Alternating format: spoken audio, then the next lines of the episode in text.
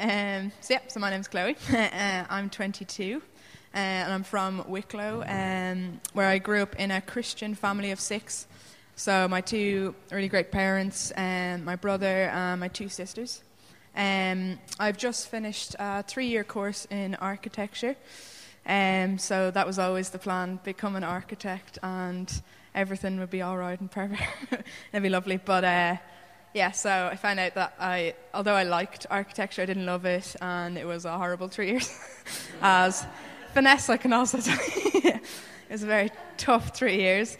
Um, so yeah, so now I'm kind of left not knowing what I want to do. Uh, yeah, so I've kind of taken this year out.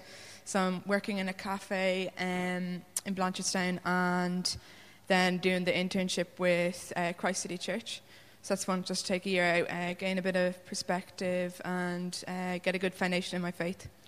Um, so I don't really have a defining moment where I became a Christian, where I can put it down to like this time. Uh, I kind of just grew up with it. Um, so I would have gone to camps in places like Avoca Manor like three times a year, and uh, yeah, they were great. Like they were really encouraging, great friends uh, learned loads, and then I'd come home, and uh, that kind of Christian bubble would pop, and I'd be back to reality um, fairly quickly. Uh, so I was kind of living from camp to camp. That was my Christian life, camp to camp, and Sundays I was a Christian, but after that it was kind of during the week. It was only if someone brought it up, or I don't know, yeah, just with my really close friends. So to everyone else, I just was kind of a normal person, and then there were other times I was a Christian. So I kind of kept the two kind of separate. Um, yeah, it's kind of just drifting through life, uh, going through the motions of being a Christian, following all the rules, and like hoping that that'd be enough, and then feeling horribly guilty whenever I did something wrong. Um, yeah, just kind of pretending. So I kind of got very tired of that, as you would um, about second year in college. And uh, yeah, just tired of the guilt and just following all rules and not getting any, anything out of it. Is that a, that's what I saw of it. Um, so I decided to either uh, come to a point where I actually do something about my relationship with God, or just ditch it completely, um, and like I don't know, live without the rules. I don't know how. Yeah, um, but I decided not to do that. Uh, I couldn't like ditch knowing that there was a God. Uh, yeah, I just couldn't get rid of that out of my head like that. Just didn't seem real. Um, yeah, and then like kind of what we were talking about in our table last week about like this human condition of never feeling fulfilled, or just always kind of finding moments of fulfillment or joy or whatever. Uh, like I always found that like if I was just living from moment to moment like that, that just wouldn't be enough. Uh, that there must be something more than that like somewhere else to find true comfort and joy and happiness. And what better place than, than the God who created us? So um, that's what I decided. Um, and obviously that wasn't easy or smooth. Still, I'm still working on the relationship uh, side of it most of the time. Um, but I've noticed a lot of changes in myself that I can only explain by God, and like just more selfless, uh, help others, uh, just happier. Um, and I'm just more confident in myself now uh, and in my relationship with God. Um, yeah, so in terms of suffering, then, um, I've had quite a peachy, easy life. Nothing has gone horribly wrong, really. Um, I suppose, like, just looking back, uh, like, hard times, it was more uh, getting to the end of sixth year, or during sixth year of school and starting college. My kind of friend group kind of just fell apart. Um, but I won't go into all that. Like girls, yeah. So I won't, won't go into all of that uh, too much. But uh, yeah, so one of my friends basically she had just loads of problems, and she uh, basically just pushed us all away.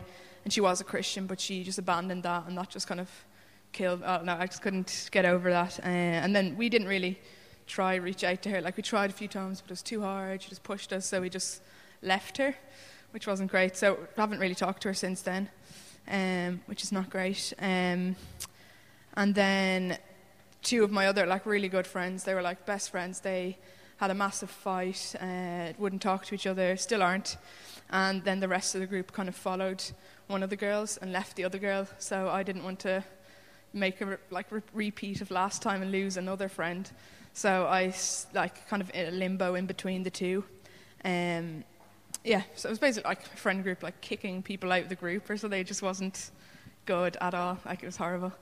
Um, so from that, I kind of was left feeling, I don't know, very like loss of confidence in myself, very unsure, uh, and then afraid to say anything in case I'd like piss someone off and they'd kick me out of their group. I don't know. Like yeah, so basically, I was finding my identity and everything in my friend group. Like if like once I had my friends, then I was good to go. Like um, and when that went kind of went, then I was just kind of lost. Uh, so it wasn't a great place to start college and things like that. Um, and I kind of changed my personality from group to group. Then it was kind of just to try to people, a lot of people pleasing and trying to get on with everyone and things like that. Was just it's obviously just exhausting. Like you can't sustain that. Um, yeah, so I kind of had to learn that um, not to change myself. That I am loved as I am by God, and that yeah, there, there was just no point pretending to be someone else. So I kind of had to learn that, and um, yeah, that also I can't find my identity on in friends or in people, um, and no matter what it might be, everyone's different. Like basing every all their importance on one thing, it could be anything else, but I learned that you can't really do that because you just end up empty at the end of it. So, yeah, I kind of learned that I need to base my identity and per, like everything on God instead. And and then if things go wrong, then they can't really go that bad. Like He's there then to help you and comfort you and support you no matter what. Um, yeah, so while that's not extreme suffering, um, it's still it was still like hard, and God definitely used that um, to make me depend more on Him instead of other people or myself. Um, and yeah, now more dependent on him and just more confident myself. Um, and then just to kind of bring it back, uh, as I think about like what Jesus went through then and how this has helped me uh, in suffering and loneliness and whatever small, um, that just to know that he was alone, uh, his friends and family didn't even know him, even though he was with them the whole time. And although he had God by, him, by his side, in the end, then God abandoned him and when he died for us, um, and therefore just suffered more like more loneliness, more suffering than you could ever imagine. Um, so he went through that so that we don't have to. Um, and I yeah, that's comforting. Yeah, yeah.